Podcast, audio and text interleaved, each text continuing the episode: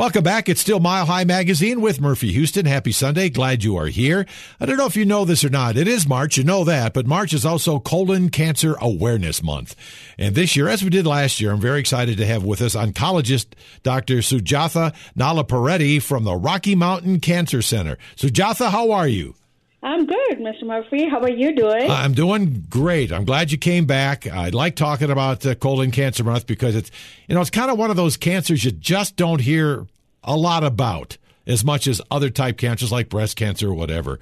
So let's talk about that colon cancer and who's really at risk for colon cancer now that we're in colon cancer awareness month. Yeah, hi. Yeah, so thank you for giving this opportunity to talk about colon cancer uh, because March is Colon Cancer Awareness Month, as you said.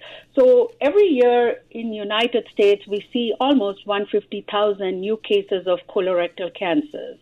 And it is third leading cause of cancer as well as third leading cause of cancer death in United States.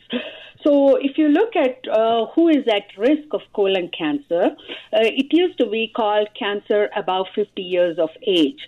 So those are the people who are really at high risk for colon cancer, are people above 50 years of age. But we are also seeing more and more young colon cancer. When I say young colon cancer, I mean people in 30s to 40s are also uh, being seen more lately.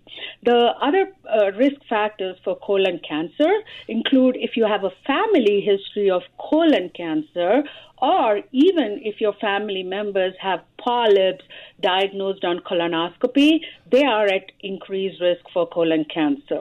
Also, if you have any conditions like Crohn's disease or ulcerative colitis, which are autoimmune conditions involving the colon, that can also increase your risk. Also, we have seen increased risk in African Americans, Ashkenazi Jews, and some Native American populations have been at increased risk for colon cancer. Also, diabetes has shown to be at increased risk for colon cancer. So, those are the most uh, uh, cause an increased risk for colon cancer, I would say. Well, and, and I'm curious. Let's back up here a little bit. Why mm-hmm. are we why are we seeing increase in the young colon cancer patients? That seems awful young in your 30s and 40s. Yeah, I, I, I totally agree. It's like, uh, why? So I think there have been a lot of studies and research going on to find really the cause for young colon cancer. But so far, what is, it has shown is like it's mainly our lifestyle. It's mainly like the environmental factors like processed foods and obesity. Those are, and sedentary lifestyles, especially with the COVID too. I've seen like mostly patients like not moving much and uh, not doing, being active. So what happens is when you have inactivity and with our dietary changes, there is a lot of inflammation in the colon, and inflammation leads to increased um, uh, risk for cancer too. So that's what we have been thinking as the uh, process for increased risk of colon cancer in younger population. Well, and that's a good awareness point because I was always brought up with the thought, well, if you're over 50, you better start getting your colonoscopy because you're now in the target range of getting colon cancer. But now these young folks better be aware as well. Yes, I totally agree. So, what are some of the screening recommendations for detecting colon cancer people may not be aware of, and especially these younger people? Yep, exactly. So the recommendations for colon cancer, the screening, the main gold standard is colonoscopy. Colonoscopy is a test which a gastroenterologist does, and you need to get referral from your primary care physician. And it's mainly going through your colon and rectum with a tube with a light at the end, and they go through the whole colon and look for any uh, growths or cancers. And if they see any precancerous conditions, they can even remove them at the same time. So it's mainly preventing cancer even before it becomes. The other test is stool based test. If uh, patients don't want to go through colonoscopy, they can start with stool based test where you have to collect stool sample and it looks for blood or cancer DNA in the stool. It's called Cologuard, which has been all over. So you can start with Cologuard test, and if it's positive, then can go to colonoscopy. The only thing with Cologuard test is you have to do it yearly, basically. But if you do a colonoscopy, you may be okay for five years if you see only polyps, and if you don't see anything, you're good for 10 years. So I would prefer a colonoscopy over Cologuard if I have to do. I also want to stress uh, as you said, it's 50 and above, but the new guidelines are showing that you should start screening at 45 and above. So, American Cancer Society and even uh, other uh, uh, guidelines are all going towards 45 and above. And even insurance companies are taking it now, and they are allowing patients who are 45 and above to get the screening. And that's the new thing. It's only started a year or two year, a year and a half ago that we started with the new recommendations of getting everybody screened at 45 and above so that we can detect uh, early cancer.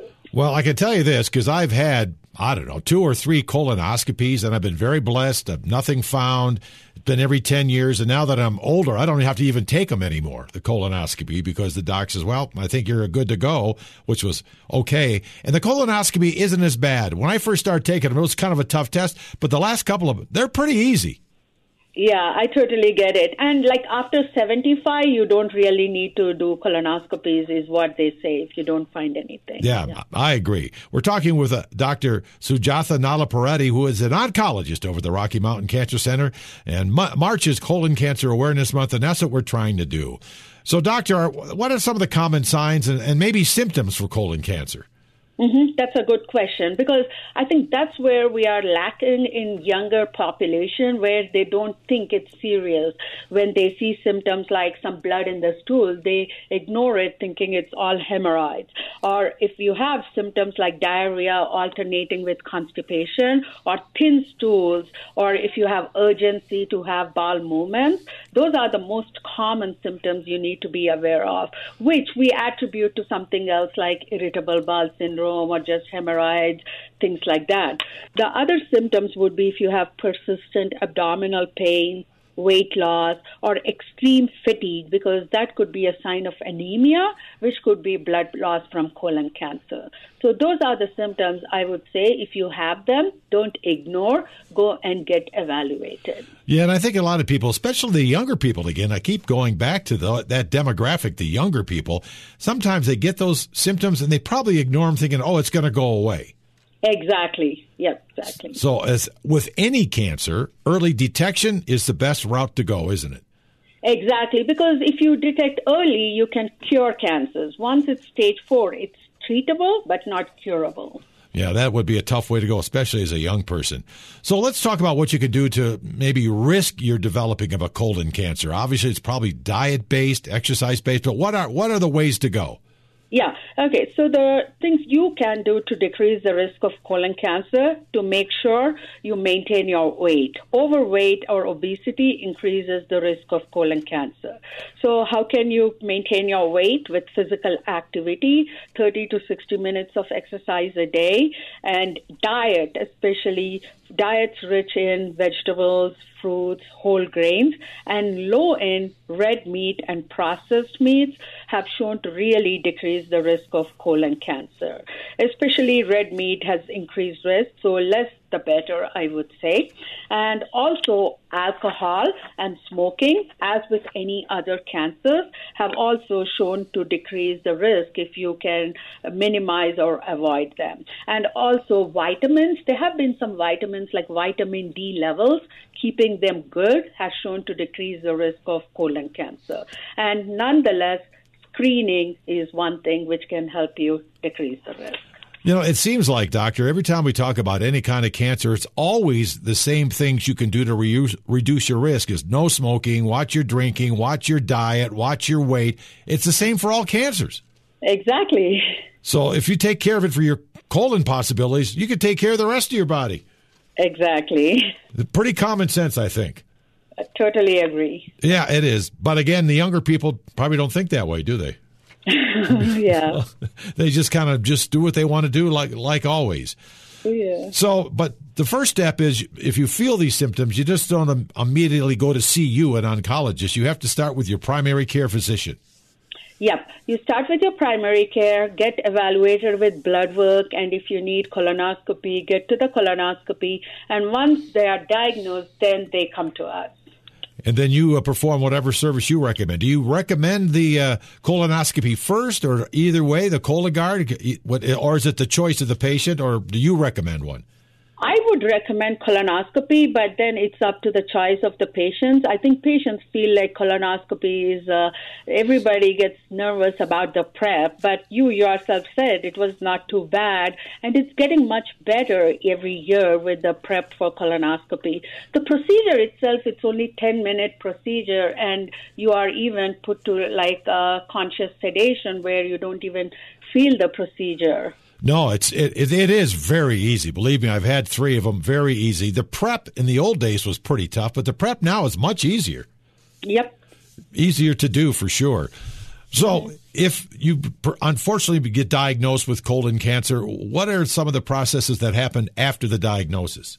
Yeah. So once it's diagnosed, then we stage the cancer. What stage is it? Is it early stage where it's curable, or is it late stage? If it's early stage and curable, you start with surgery, and then you may need some chemotherapy if it's uh, like stage two or stage three for three to six months. And then we follow the patients very closely for five to seven years. We used to follow patients for five years, and if they get to the five year mark, we would say they are survivors. But now we have extended that up to seven year follow up for the patients. And if it is stage four, where the cancer has spread, unfortunately, to liver or other organs, then it's a treatable situation. And I would say it's like mainly chemotherapy and systemic treatment options. So at RMCC, we do uh, give patient personalized treatment care, where when we see the patients, we decide what's the best treatment for the patients in terms of let it be chemotherapy or targeted therapy or immunotherapy, which are newer forms of therapies. And we also have a lot of research trials going on over here where we always try to get patients enrolled in research trials. And we also have excellent nursing care with our nursing staff, where they are the ones who administer the chemotherapy.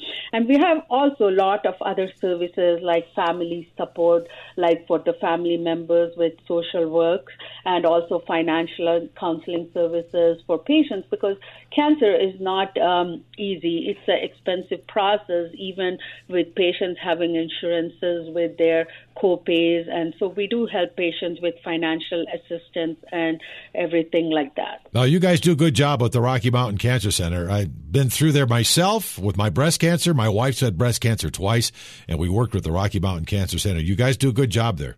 Thank you. And we appreciate that help. I'm curious about getting back to the colon cancer. Is it uh, like a hereditary thing? Can you get it that genetic from family members? Oh, yeah. So, definitely, like 10 to 15 percent of colon cancers are hereditary or inherited. So, that's why I stress like if you have a family history of colon cancer or any inherited syndromes, you even start screening colonoscopies. They say, like, if you have inherited syndromes, you start at age 25. And if you have a family history of colon cancer, you start colonoscopy 10 years younger than the family member was diagnosed. Well, if anybody has any questions about what you do, could they just call Rocky Mountain Cancer Center to get those questions answered? Oh, definitely. We have a website with portal, so the patients can always put, uh, post questions over there, and our team will be happy to get back to them and answer. Well, that's great. Well, Dr. Uh, Nalapareddy, good to have you on again this year as we go through Colon Cancer Awareness Month in March. We appreciate you and all the work you do at the Rocky Mountain Cancer Center. And thank you very much for giving the opportunity to talk. Yeah, anytime. And thank you guys for listening to Mile High Magazine. Enjoy the rest of your Sunday, and we'll talk to you next week.